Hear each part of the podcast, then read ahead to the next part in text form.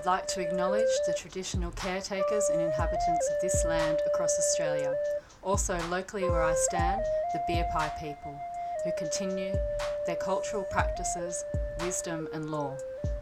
Hi and welcome to the Pollination Mamas podcast, where we have collaborative conversations, cross-pollinate and connect, as we span our wings across topics such as feminine wisdom, womb wisdom, herbal plant medicine, natural fertility awareness, postpartum care, sacred sisterhood, sacred motherhood, women's circles, and deep connectedness. If you're here, I believe you too are on a journey to reclaim and revitalise ancient feminine wisdom in a modern context, not only for ourselves now, but for future generations to come. Thank you so much for being here.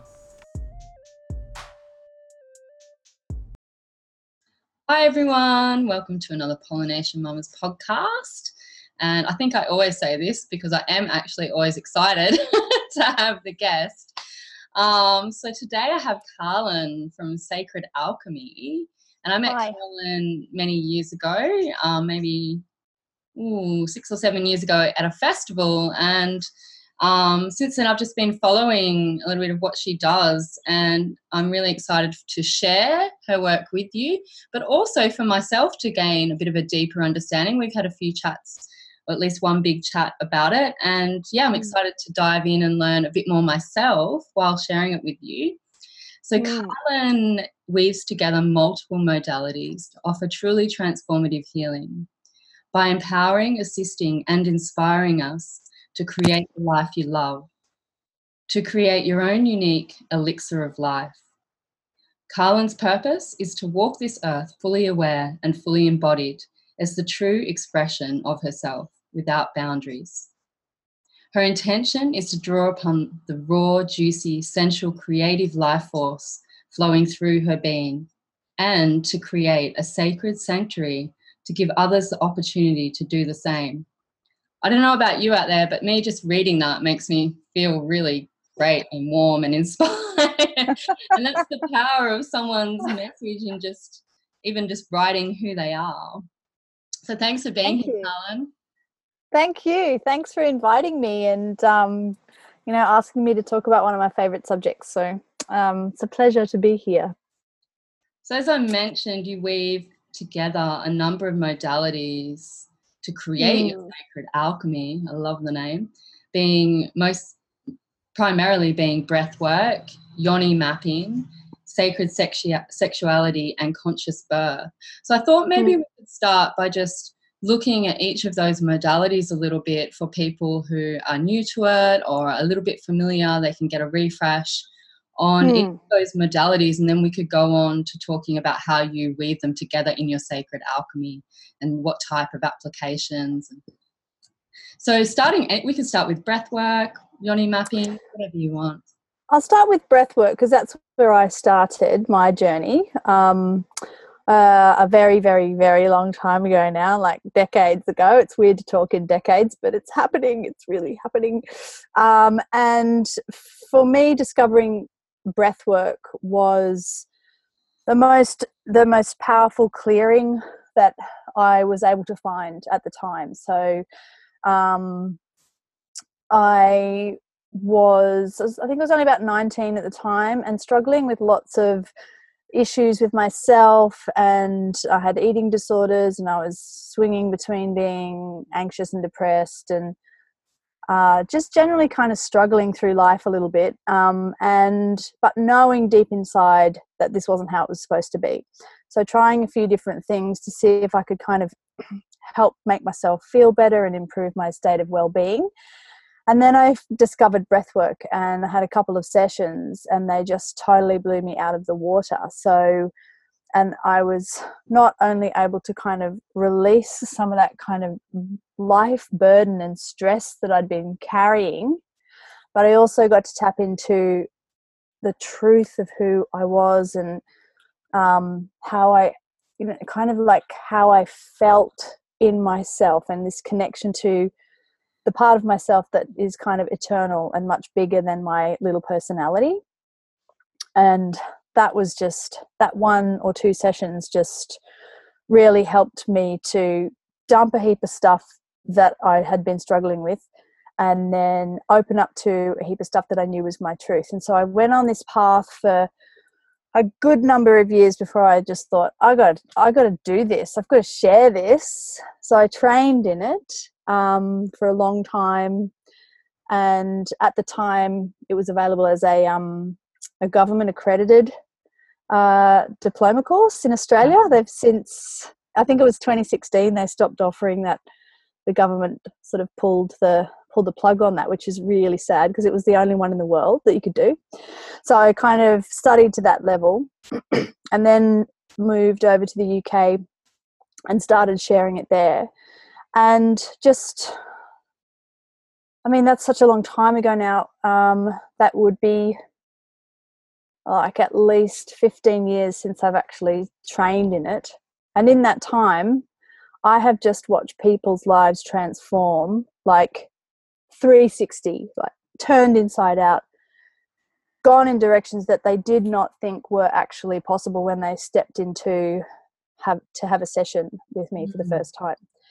Over and over and over and over again, time and time and time again, these big, huge burdens of life are lifted when you have a breathwork session and you unfurl and unravel yourself from these layers and you tap into what the truth is and how you choose to be in the world. And quite often it doesn't take that many sessions before people are okay to kind of go off and get set on their path again. So it was through the studying of and working with breathwork, there's quite a focus on how your birth affects your later life. And so a big part of what I learnt was the school of rebirthing kind of philosophy. And so through that I decided to train as a doula, a birth and a postnatal doula, because I thought if these are the transformations that are happening for people through birth work, then if I can get in there at birth then maybe they won't need breathwork later down the line. You know, we can do some conscious conception and we can work with the parents to maybe help them resolve some stuff before they bring their baby in, and, you know, set up the birth space so that it's a beautiful, welcoming environment for the new being. And so I travelled on that journey for 3 or 4 years while I was living in Edinburgh. That was amazing. I felt so privileged to witness these births come in, and I mean these new beings come in through the power of pregnancy and birth and a woman's body. And I saw hospital environment, home birth environment, so I had a really broad spectrum of all the different elements, continuing to do my breath work as well. And then my own journey was my own personal journey was that I had been in a relationship for almost 12 years, a marriage actually, which was fairly sexless. And so I kind of, it actually came to an end because of that, because we couldn't really make it happen. We couldn't really get it together and get that chemistry going and realise that there was actually quite a lot more going on than that. But once that kind of completed, my next journey was this kind of sexual awakening. And so of course I was doing all this discovery for myself, and the natural thing again is to go, I've got to share this is like amazing. So because that really changed my life too. It completely changed my relationship with myself, was tapping into myself as a sexually alive, awake, sensual being who was capable of experiencing so much expansion and pleasure. That was actually quite transformational. That was really life-changing. And so, yeah, I did a few different trainings. I did tantric bodywork, and then I trained with Shakti Milan as well, who's not with us anymore, but she started her thing was sexual awakening for women, which was quite a big training and really thorough and very tantric. but so I don't know how to say. It was very authentic. It was almost traditional kind of tantric teachings, not just about, oh, give yourself amazing orgasms and realize how awesome you are. It was really deep psychology and emotional intelligence and resilience and stuff like that. So I loved working with her while she was around. And then kind of just discovering my own journey, and then having a baby, and then doing the yoni mapping. So the yoni mapping is much more recent, and that really, really helped me through after I'd given birth. So I'd gone from being kind of a dormant sexual being to a fully powerful, embodied, like fully alive sexual being. And then I gave birth and it all disappeared again, like whew, like a desert, gone. I was like, what the actual F? My God, I thought I had it. It's gone. So I had to start from scratch. Again. At least you had some good tools. Woo, thank God, you know. Oh my God. And so I really, and this now, it's funny, I've literally, I would say maybe in the last like maybe 9 to 10 months, if I feel like I'm really getting back to that point that I was before, where the body is awakening again, everything is healing properly, the energy is running again, and there's been a whole bunch of, I've needed all of my tools to really, and a lot of self-belief and patience, so much patience, to really pop through to the other side. And it was, you know, it's been a really massive journey, and I feel like I've been asked a number of times now to talk about this subject, about what happens to our sexuality and how do we nurture it back after we've given birth, and that connection to our bodies and ourselves. And so yeah, it's really beautiful to share the kind of the tools and the information and the practices that can really help. Yeah. So I was going to go into the sexuality after birth a bit later, but I think I'd really love to delve into it now. And I'd love to hear a little bit more in detail, as much as you want to share, about what that's been for you and how those tools have helped you. So the breath work, the yoni mapping, the sacred sexuality. So yeah, to hear a little bit more about your real story, but also what you've seen with other women and how those tools have helped them. So how they present what you see as like a common stream of women experiencing. Because really, even though there's been a lot of birth revolution and talk, it seems that it's more recent that women are starting to talk out about sexuality after birth. It's fairly a new wave that we're feeling confident enough to be honest about. So people can hear that it's not just them, lots of women are experiencing this, and here's some ways that some women have found really powerful to heal through. Yeah, it is one of those subjects that I think it's great that we can open up a bit more, because it can be such a mystery, and we're so preoccupied and busy, and that it kind of goes on the back burner for a bit. And I think it's very easy when it starts to go on the back burner to just keep on pushing it to the side as, you know, not so important, because you want to get back to work, and you want to be the best mother that you can, and then you want to be the best partner that you can, and it's really full on. So that kind of self connection can be low on the list. So a little bit of my journey. So the birth of my baby girl was, you know, a home birth, first time birth, 5 hours, pretty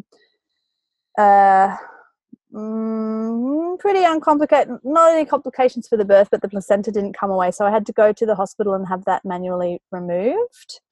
But it was very intense, and although she engaged in the right way, she actually turned herself 360 while she was going, well, through labor, and then came out as a little stargazer face up. So yeah, so full on. And so although that would have been termed a really good birth, my body was exhausted, and actually what happened was it used so much force to get her out that it just, some of my pathways that normally work for sensation got switched off. But I didn't work this out for a long time. It took me a long time. All I knew was that as my body was kind of coming back to normal, the thing that didn't come back was my desire, my ability to become sexually aroused. Like, nothing was working. None of the switches were coming on like they used to. And this just kept happening and happening and happening. And I just had to really go into this place of, I don't know what's going on. And there was a lot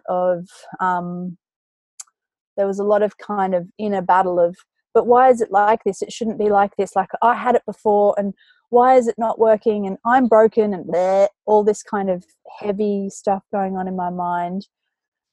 And then I just had to kind of use my tools of the breath and my meditation and my ability to go into what I was feeling, and I just had to accept that everything was different now, and that I just had to be with how my body was. So I had a yoni mapping about 3 months after the birth, and I was really excited about it because it's with Bonnie Bliss, and she was going to show my partner some techniques as well, so we could connect. And and my yoni was just like, get out, I don't like this, I don't want this, just get out, make this stop. And I was like, whoa, holy heck. So I had to sit and listen to her. So listening to her and being with her, and what she told me was, please leave me alone, just leave me alone, don't even talk to me, I just need to retreat and be left alone. I don't want any attention whatsoever. And I was like, oh my God, that's what? Okay, God. And then I would try, and she'd go, fuck off. And I was like, okay. Especially, like,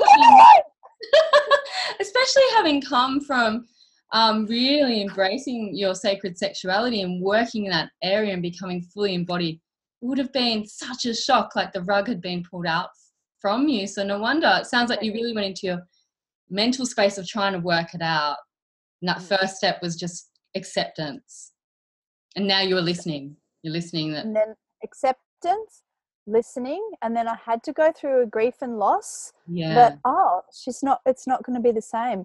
And I did go through a period of time, for a long time, where I just sat with that heaviness in my heart, because I thought, maybe my body is not going to work the same anymore, maybe I'm just not going to be as sexual as I was. How do I feel about that? And I kind of just sort of went into that, and I also just left her alone. I just left her in retreat, how she wanted to be, so she was doing her own form of healing. I would just, I'd just energetically connect with her, but I wouldn't do any touching, or I just let her be for a long time. And then it was time to do the yoni mapping training. So Bonnie Bliss is a good friend of mine, and she asked me to be on the training as the breathwork facilitator, and I was sort of one of her co-facilitators, and I would also learn the technique of yoni mapping. And so through that was a 6-month journey, but really it was more like maybe 9 months. And through that I was able to be in Sister Circle. We were talked. We would go on 7-day retreats. We went on 3 7-day retreats. I think it was 3, at least 3 7-day retreats, where we were just with women, and we were all talking about our sexuality, our yonis, where they were at, and we did lots and lots and lots of yoni mapping on each other, and lots of body contact and lots of body touch. And it was through that she started to go, okay, okay, I'm coming back. I'm making my way back. Yeah. Oh my God, it was such a relief. I was like, yay. But that was quite intensive then. It took a lot of gradual easing spending a lot of time focused somewhat, even though from a distance, on the work. Yeah. It was really important I didn't give up on myself. It was really important for me to not buy into the thoughts of, I'm broken, my yoni doesn't work, I'm never going to enjoy sex again, I'm never going to feel aroused again, I'm just a, you know.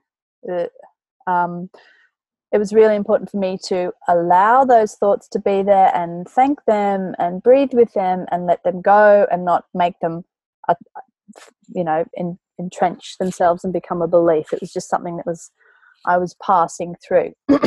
Not be too attached to them, but accept them at the same time.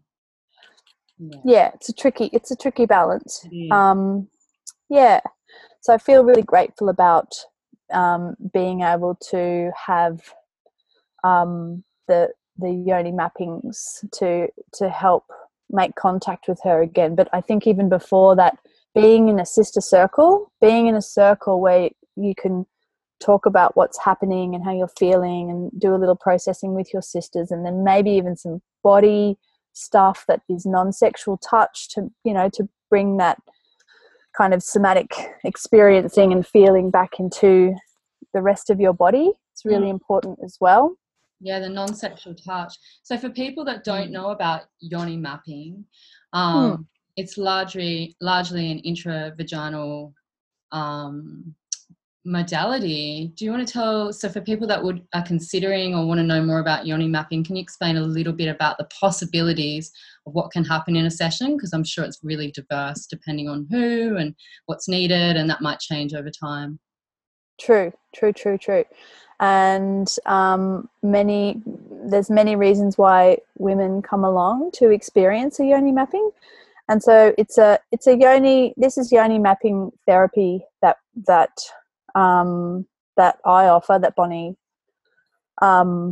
developed. And so it's a therapeutic modality. So sometimes when it comes to yoni massage or other types of yoni mapping, there's quite a focus on the erogenous zones, so and activating your orgasmic potential, and quite focused on sexuality, whereas the yoni mapping therapy that I offer is very much just an exploration of whatever is going on in your yoni, in relationship to how you feel about your body, the relationship you have to your sexuality or not, maybe particularly around birth, like preparation for birth, or I've had quite a few pregnant women come along to have yoni mapping so they can really get that embodied contact with their yoni before they give birth, and then after birth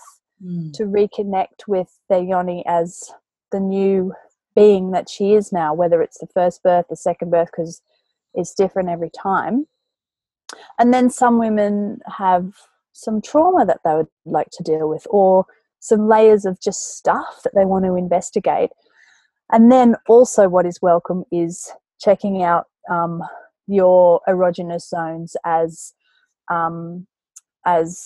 gateways to pleasure and orgasm and bliss, and you know, these kind of expanded states of consciousness, of connection. And so it is really a modality that is very, very holistic, because it's not just a focus on sexuality at all. It is really about connecting a woman with her power center, which is her yoni, and including that in the whole body. So a session starts with quite a lot of talking, first of all, to see where she's at. Then we do full body massage. Yeah, full body, including breasts and belly, so total full body, before we go anywhere near the yoni. So, and then there's an external yoni mapping and an internal yoni mapping, and that's only with the participant's permission as well. So we always ask permission. Is it okay for the external? Is it okay for the internal? Because there's a lot of times that our boundaries have been crossed. We've crossed our own boundaries, and sometimes that permission is just a massive it's just a huge relief to go, oh, I can say no. Wow. Or I have a choice here. So yeah, it's a really beautiful, powerful, transformative experience, and almost every woman comes along a bit nervous and anxious, and sometimes very nervous and anxious, but every woman just leaves feeling like deeply connected to themselves, you know, and really like really embodied and kind of expanded but yet grounded at the same time. So yeah, it's really diverse what people experience. There's lots of things thinking about as you were saying that. I think the somatic aspect's really important there, because so many of us haven't been touched, especially around the erogenous zones of the vagina and the vulva in a non-sexual way, even when we're touching ourselves. Often with a sexual intent or an orgasmic intent, or if anyone's touching us, unless it's medical, and that's not much fun at all. No. Oh, maybe it is. I don't know. For me. No. I'm not that advanced yet. And I hear this quite a bit when I talk to women that have been doing the vaginal steaming, after I've talked them through it and given them the herbs and the feedback. And one of the main aspects of the feedback is this feeling of being connected to their whole pelvic and reproductive area in a non-sexual way, but yet there's pleasure and yet there's enjoyment that doesn't necessarily have to be sexual, but there can be a sexual aspect. And just for people to be aware of that in itself is so powerful. And then when you were talking, I was thinking there would be some people that would need awakening. Like you said, they might be shut down, especially after birth or some trauma. There might be some desensitization. So just by bringing awareness there, you're sort of resensitizing. But also the reprogramming, like you were saying, so touching that area and seeing what feelings come up, like you did for yourself, and deciding what narrative you want to bring into that and how to reprogram that area. It sounds amazing and powerful. Yeah, and even if one of the things that's amazing too that is that even when I've done a yoni mapping and there's been a certain amount of numbness in certain areas at the time of the mapping, what the feedback I've had after that is that place is awake now. So going there with reverence and you know, taking a consciousness there and doing it in a very sacred way actually activates some of these areas that have previously been numb, and just acknowledging, okay, that place is numb, and allowing that to be there actually activates it. So the next time they're connecting with themselves or a partner or whatever, it's like, oh, I feel it again. It's live. It's awake. It's something's happening. And so that's really cool. So it's, you know, the accepting of things, because it's easy to think that if we go along for yoni mapping and we don't have like multiple orgasms and we're writhing all over the floor and stuff, that, oh, okay, well, there really is something wrong with us. It's like not like that at all. No. And so the breath work, I imagine, can tie into so many aspects. So incorporating the breath work in the yoni mapping, especially when there is some anxiety there, will be handy during the session, but also to take back into the personal life. But also the breath work during sexuality with yourself or together with a partner. Could you talk a little bit more about that, and also how that might lead into conscious birth and using breath work in birth? Yeah. Well, one thing that happens when you do the conscious connected breath or any kind of conscious breath is that you tap into the pure life force, and you start, you open up a kind of connection with that, and it starts being able to run through your body. So even in just quite often in just a breathwork session alone without anything to do with any sexuality, you can feel extremely awakened and enlivened, and in a blissful state, which you could call orgasmic, or you don't have to use that word, but this very expanded, awakened, connected state. So I also love to use the breathwork for people who have had some true some trauma, because if they're trying to sort of reconnect with themselves in that way, because they can actually tap into that sexual energy without having to use those words or go to that place or touch their genitals or anything like that. So you're activating the same energy. So the power of actually using the breath, knowing that it's interweaved with that life force, and consciously activating your sexual energy either with yourself or with a partner, is super powerful. So, and you're able to kind of what's the word for it, you're able to welcome in more energy and more sort of intensity in a really gentle way, just through working with the breath, because the breath runs it through the whole body. So you're not, particularly when you're working with sexual energy, you don't just localize it down in the genitals. You kind of use the breath to spread it throughout the whole body, you know, and that's where you can go into that kind of expanded state just from breathing. This is making me think a lot, because coming from the postpartum doula perspective of how all cultures use, or nearly all, most cultures use some form of touch or some form of warmth in the early weeks after birth to help promote oxytocin. And so there's lots of research there to show that loving touch, gentle touch, warmth does promote oxytocin.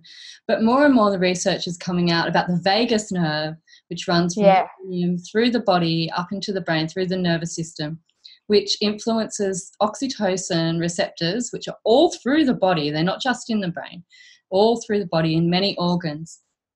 And so it sounds like these, and I know breath work has some links to oxytocin and the vagus nerve when you look at old yogic tantric breath, things like that, and even modern breath work. And then the touch as well. So it really sounds like this sacred alchemy of you weaving all these things together.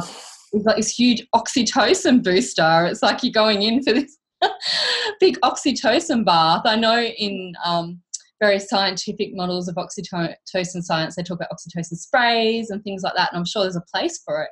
But this is an option for people to have that in a very natural way that they can then gain tools to continue inducing oxytocin, which would be amazing through birth also. So oxytocin is an important hormone in birth. See that in your clients? Do you see them coming in maybe a little bit anxious and just leaving full of oxytocin? Yeah. What are the reports back about that? How do people?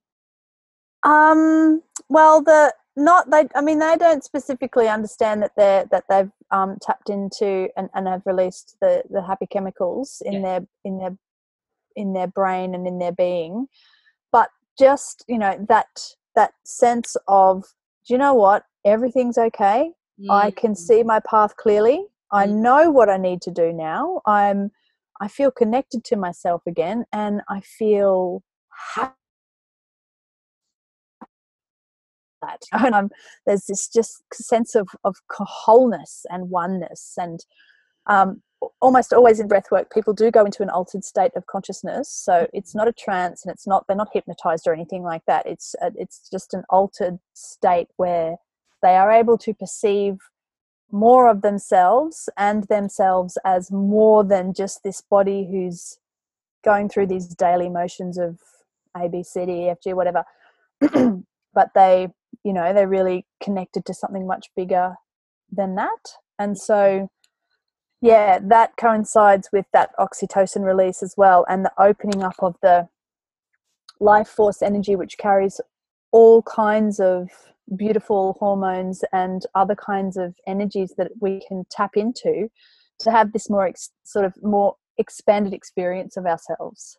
If that makes sense. It totally does. So it's almost like stripping away the ego, so to speak, those parts, letting it all come back. So you can tap into that eternal part, which is always present and delivers the truth. So if you can tap into that, and then deciding which parts of your ego, your personality, you want to maintain or build upon in a healthy way, but so that's the ego and the personality isn't dominating you and creating their anxiety states that can be hard to slip away. So you're allowing, sounds like you're allowing the nervous system to really reset, tap into some deep eternal truths.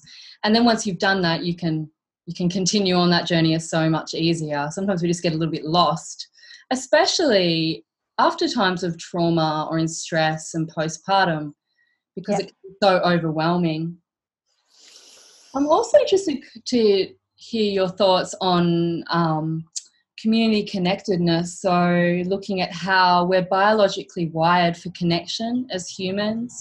So if we're experiencing times of isolation or close to isolation, how that impacts on our nervous system, and then gathering in women's circles, which sounds like was part of your healing journey where you were really able to open up a bit more. And it's almost like our biologically we're wired and our nervous system can relax, and then the healing can take place when we're held and we're supported. What are your thoughts on the role of women's circles and close, loving community connection? Well, I think it's essential, to be honest, like really, really, really essential. We were never supposed to bring up children and have families in this kind of isolated way, because we all have things that we share with each other that benefit each other, that support each other. I know that another thing that was for me was this sense of isolation, because we only just moved over from the UK, and even though I'm an Australian citizen, I'd been there for a long time, and I had this lovely idea that we lived way out in the hills, and we went, when after Bethany was born, we went further out into the hills, and I thought, oh, this is going to be great. So I just go into this Mama and Bubba retreat space, but actually, I really needed my tribe. I really needed other women. I really needed, like, my mother had just passed away as well. My family was away, far away, like 3 hours away, and I'd only just moved to this area, so I didn't have a sisterhood in those first like 6 months, and I was like, this whole away in the retreat thing is kind of a nice idea, but the isolation was really like, I need people, I need women. And so I think it's hugely important to have, you know, mothers groups and sister circles and family. You know, family's great if we all get along, and if you're around each other, that support of just being able to hand over your little one for a little while to someone you can trust, so you can get some rest or do something, some self-care. And I just think it's massively important, you know, really, really important. Yeah. Missing, and a huge contributor to postpartum mental health issues. And I think there's a really important role in non-verbal connection, so having people around, especially in the early days, and then, as you said, over time those women's circles and mothers groups and things, but just having the presence of supportive company, and because it's such an embodied, physical, heartfelt space in those early days, it doesn't need to be too verbal and full of advice, but just that the way the nervous system resets by having the presence of that company.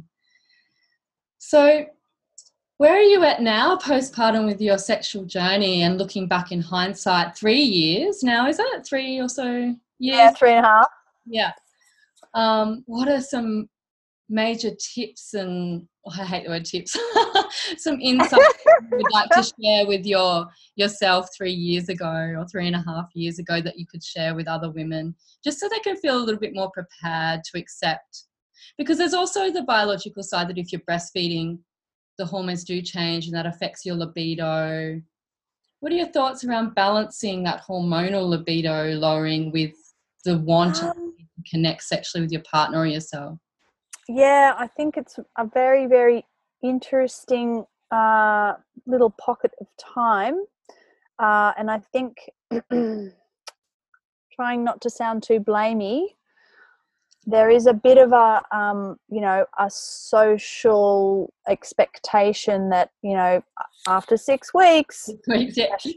Back on the horse. Off you go. right to have sex again, and you should be looking at getting your tummy and your butt back up into the position it's to be, you know, and thinking about getting back to work and all this sort of stuff. And I think even that can be an undertone of things.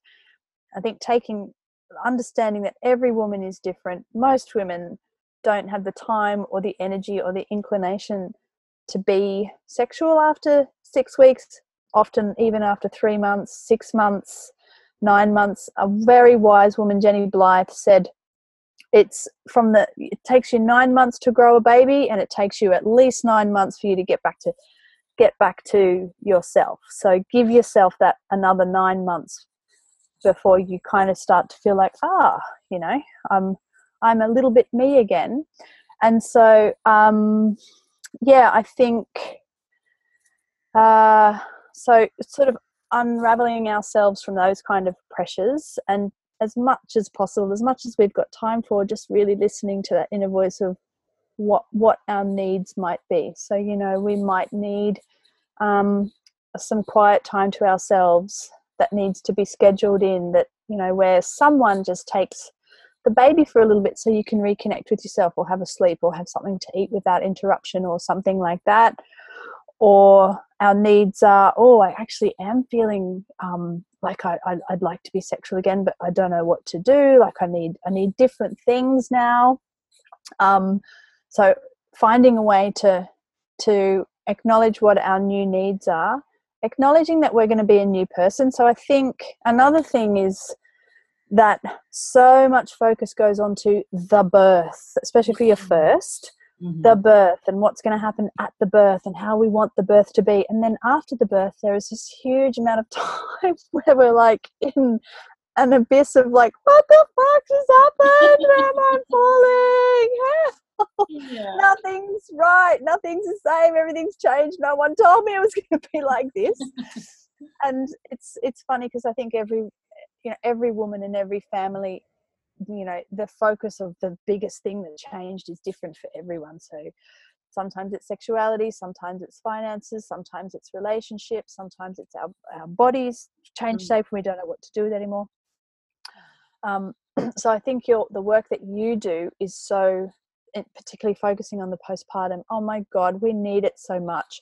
There needs to be just as much focus on the birth and then just as much focus on what happens after birth, because that's the bit where so many women just get that, you know, and couples get really lost, and they're just, there's not a lot of services unless you like clinically postnatal depression, you know, that's really tickable on boxes. And it, you know, it shows up in so many different ways. So but specifically in terms of reconnecting with your sexuality, just give it time and don't give up. Yes. Don't give up on yourself. Be patient. Absolutely. Yeah, I think it's so important. A lot of that, especially in that first 6 weeks, there might be a community health nurse visit, one or two, largely on baby, a little bit on mother. There's not a lot of time to explore the emotional aspects. And then, you go to your 6-week checkup and you get ticked off. Is anything majorly wrong physically? No. Are you okay? Yes. What contraception do you want? All right, you can have sex.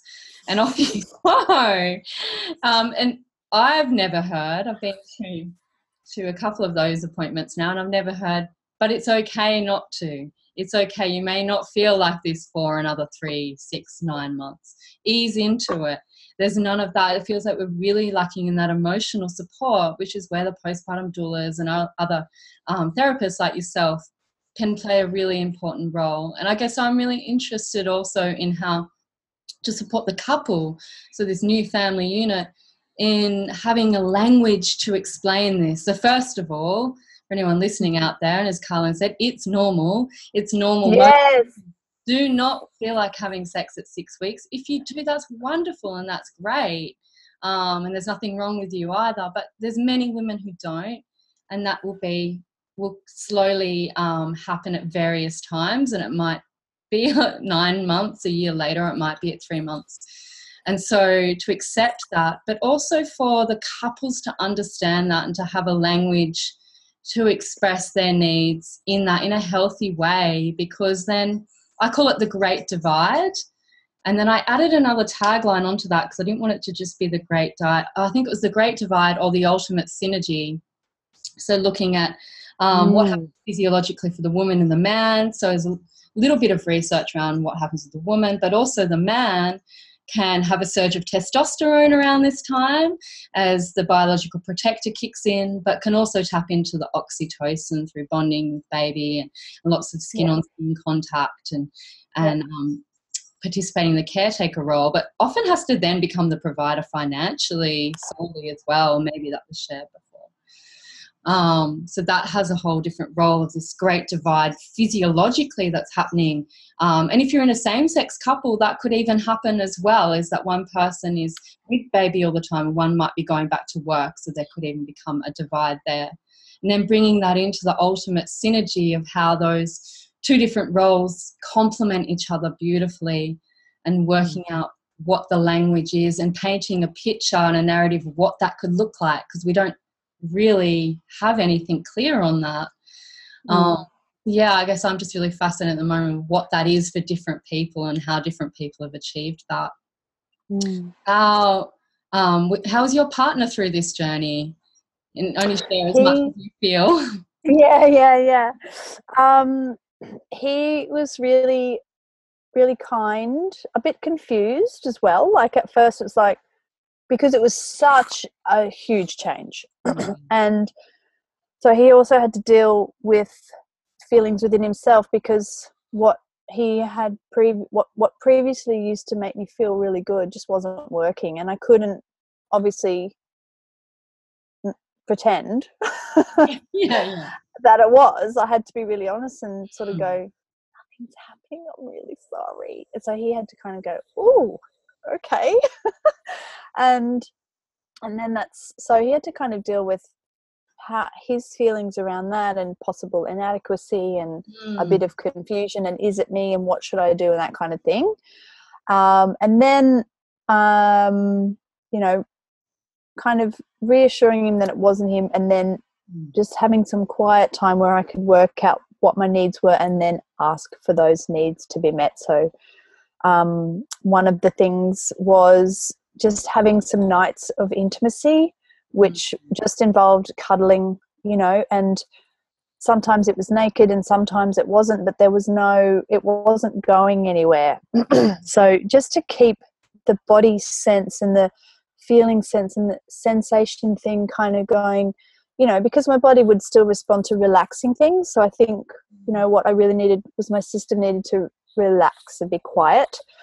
So intimacy without a goal was really, really great. And both ways, so me asking for what I wanted and him asking for what he wanted to. So it didn't just feel like a one-way street.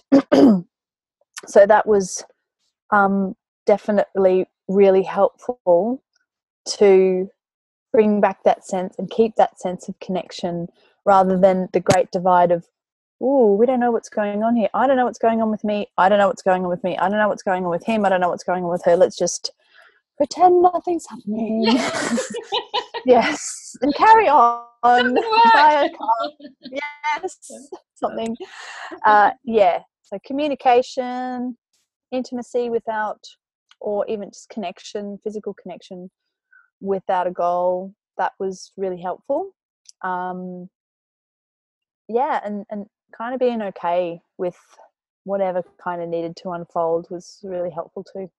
Fantastic advice. Not to make it personal, and I think it's so important to have that even more focus afterwards on on just the sensual connection, to ease back into it, because if you do just go on the great divide and then expect one day for that spark to happen and all of a sudden this really physical sexual chemistry to be there, that might happen, but more likely than not it's not going to. More likely than not it's going to be an easing in, and when that sensual connection is maintained, then that's going to allow that emergence much more naturally and gently. That's fantastic advice. Yeah.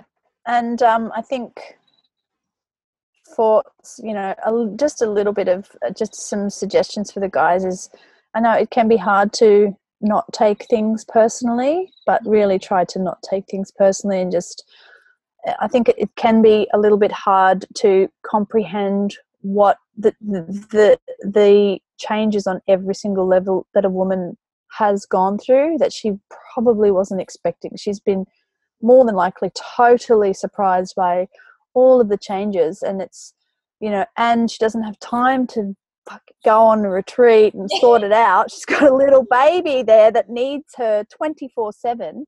And then, you know, and to have a beautiful supportive man who can just be cool and understanding and not take things personally and just kind of roll with it, you know, and just be inquiring and, you know, what do you need? How can I support that? You know, and honouring your, you know, oneself as well, but just understanding that it's such a massive transformation that she probably won't be able to articulate it or have the words for it, you know, for a little while either. Yeah, absolutely.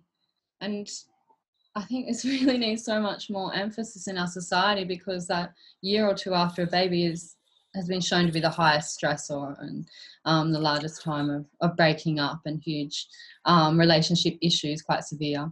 So I think, yeah, I'd love to see more. And I feel like maybe an ongoing commitment before birth, that we're in this for the long haul. We understand, someone has explained to us that this is a long-term journey. Things are going to change and it will be long and gradual.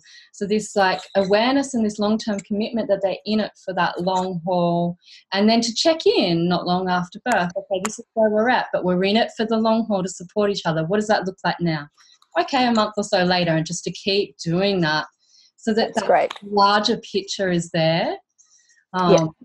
Yeah, more and more. So the women's groups, I think, are important because women need women just in that, or feminine energy in that way, especially in that time postpartum. But also the couples need to come together and realise they're not the only couple suffering, and to have those tools together to connect as couples, or maybe just one-on-one with an experienced therapist as well. But in that group community setting too, because often it's only joked about at a social setting, rather than there's not that sacred safe space to really delve into it. That would be amazing. I think I haven't heard of any space that's available for couples to go and work this stuff out. If you're offering that, I think it's amazing, and I think it could be so, for those who are willing to go there and kind of hang out and talk about stuff, I mean, it would be so beneficial, you know. I'll have to think about it a bit more.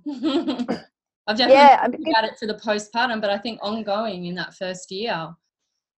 And a lot of postpartum doulas think of mothers groups that first year, but I think I'm going to put some more thought to this for couples. Just for couples groups, yeah, definitely. Because sometimes they might even have to just come once and go, oh, it's totally normal what we're going through. And that guy was so cool. I'm going to go and have beers with him next week and talk about this.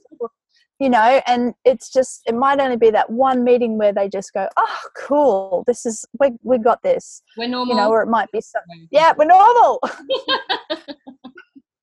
Normal is not normal, but it is normal. It's common, but not normal. Yeah. Oh, yeah, wonderful. I'd love to see that. I'd love to hear, before we wrap up, I'm just conscious of time, a little bit about how people who've experienced sexual trauma and abuse, and how if you've had an experience there, and how you've seen and how these sorts of modalities can help people with like older, longer term trauma. Yeah, well, I find that the breath work is absolutely amazing for that, because for really it just, what the breath will get in and work on layers and at levels that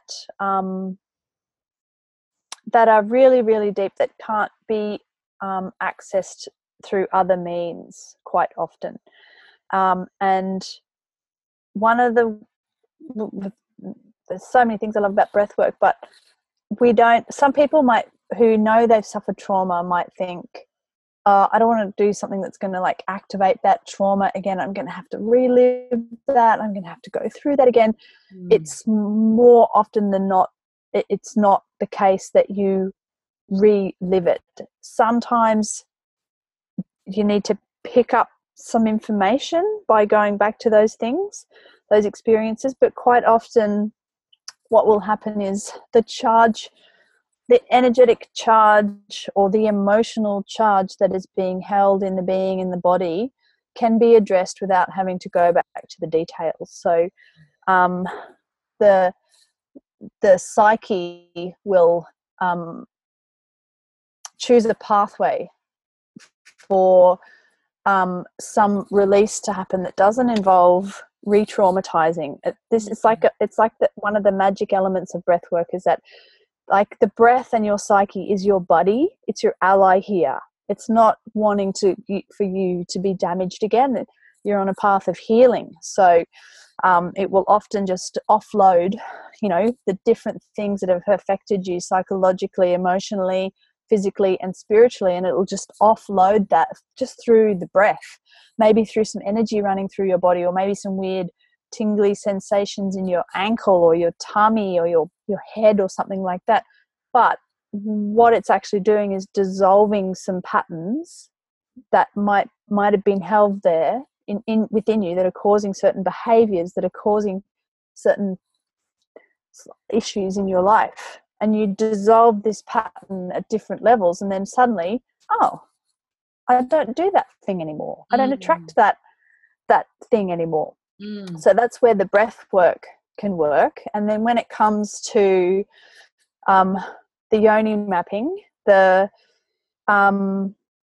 we're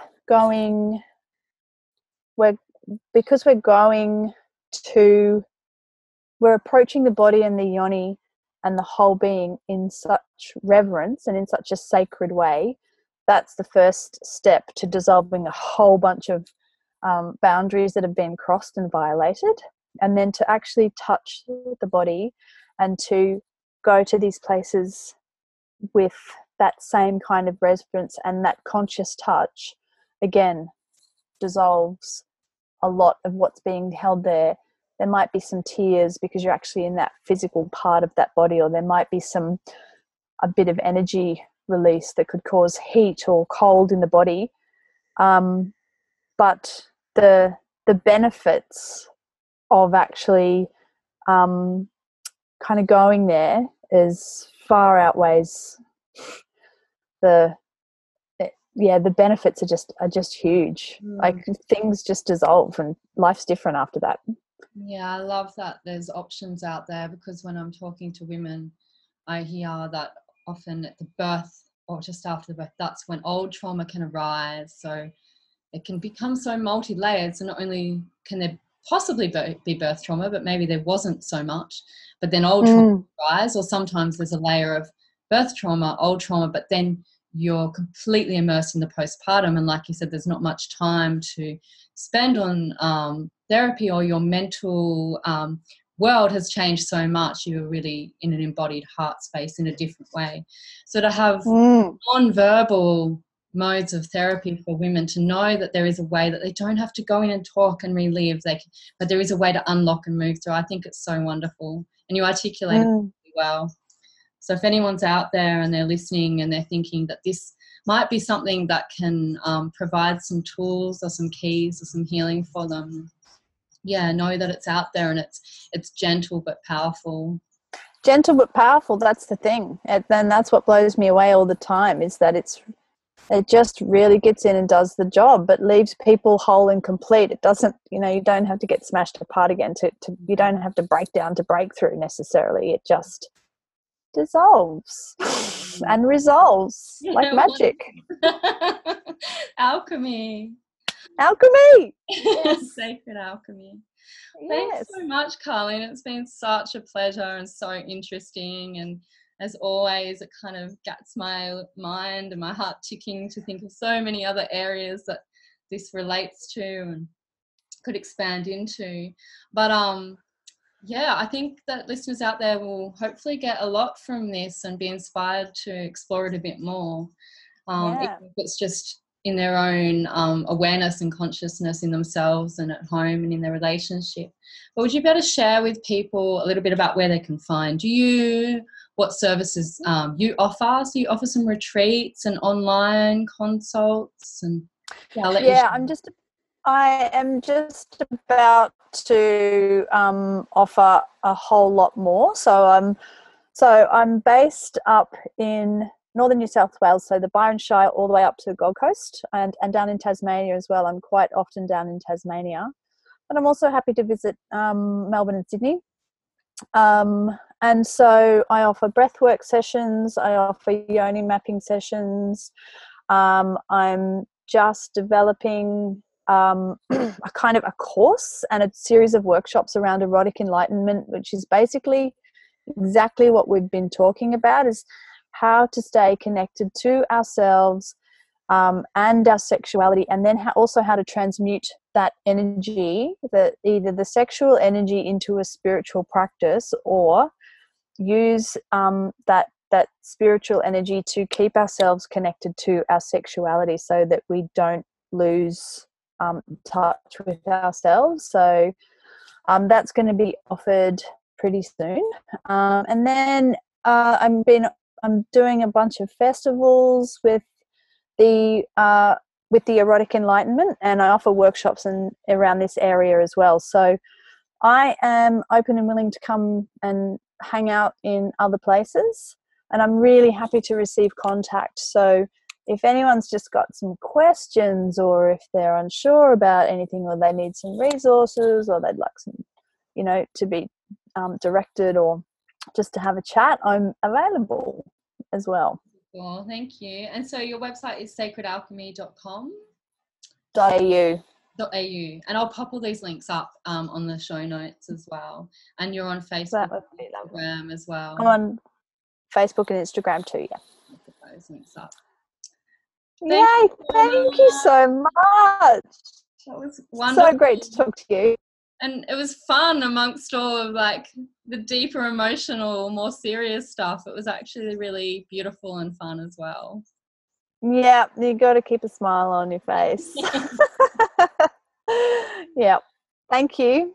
Thank you.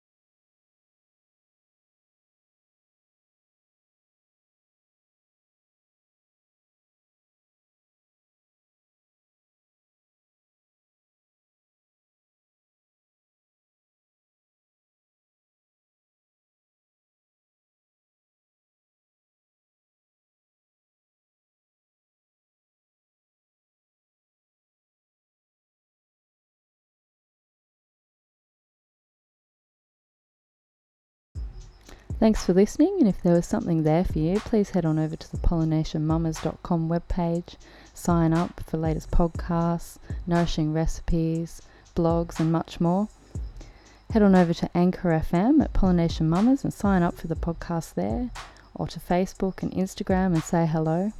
But importantly, share widely with anyone you may know who would gain something from this. Thank you.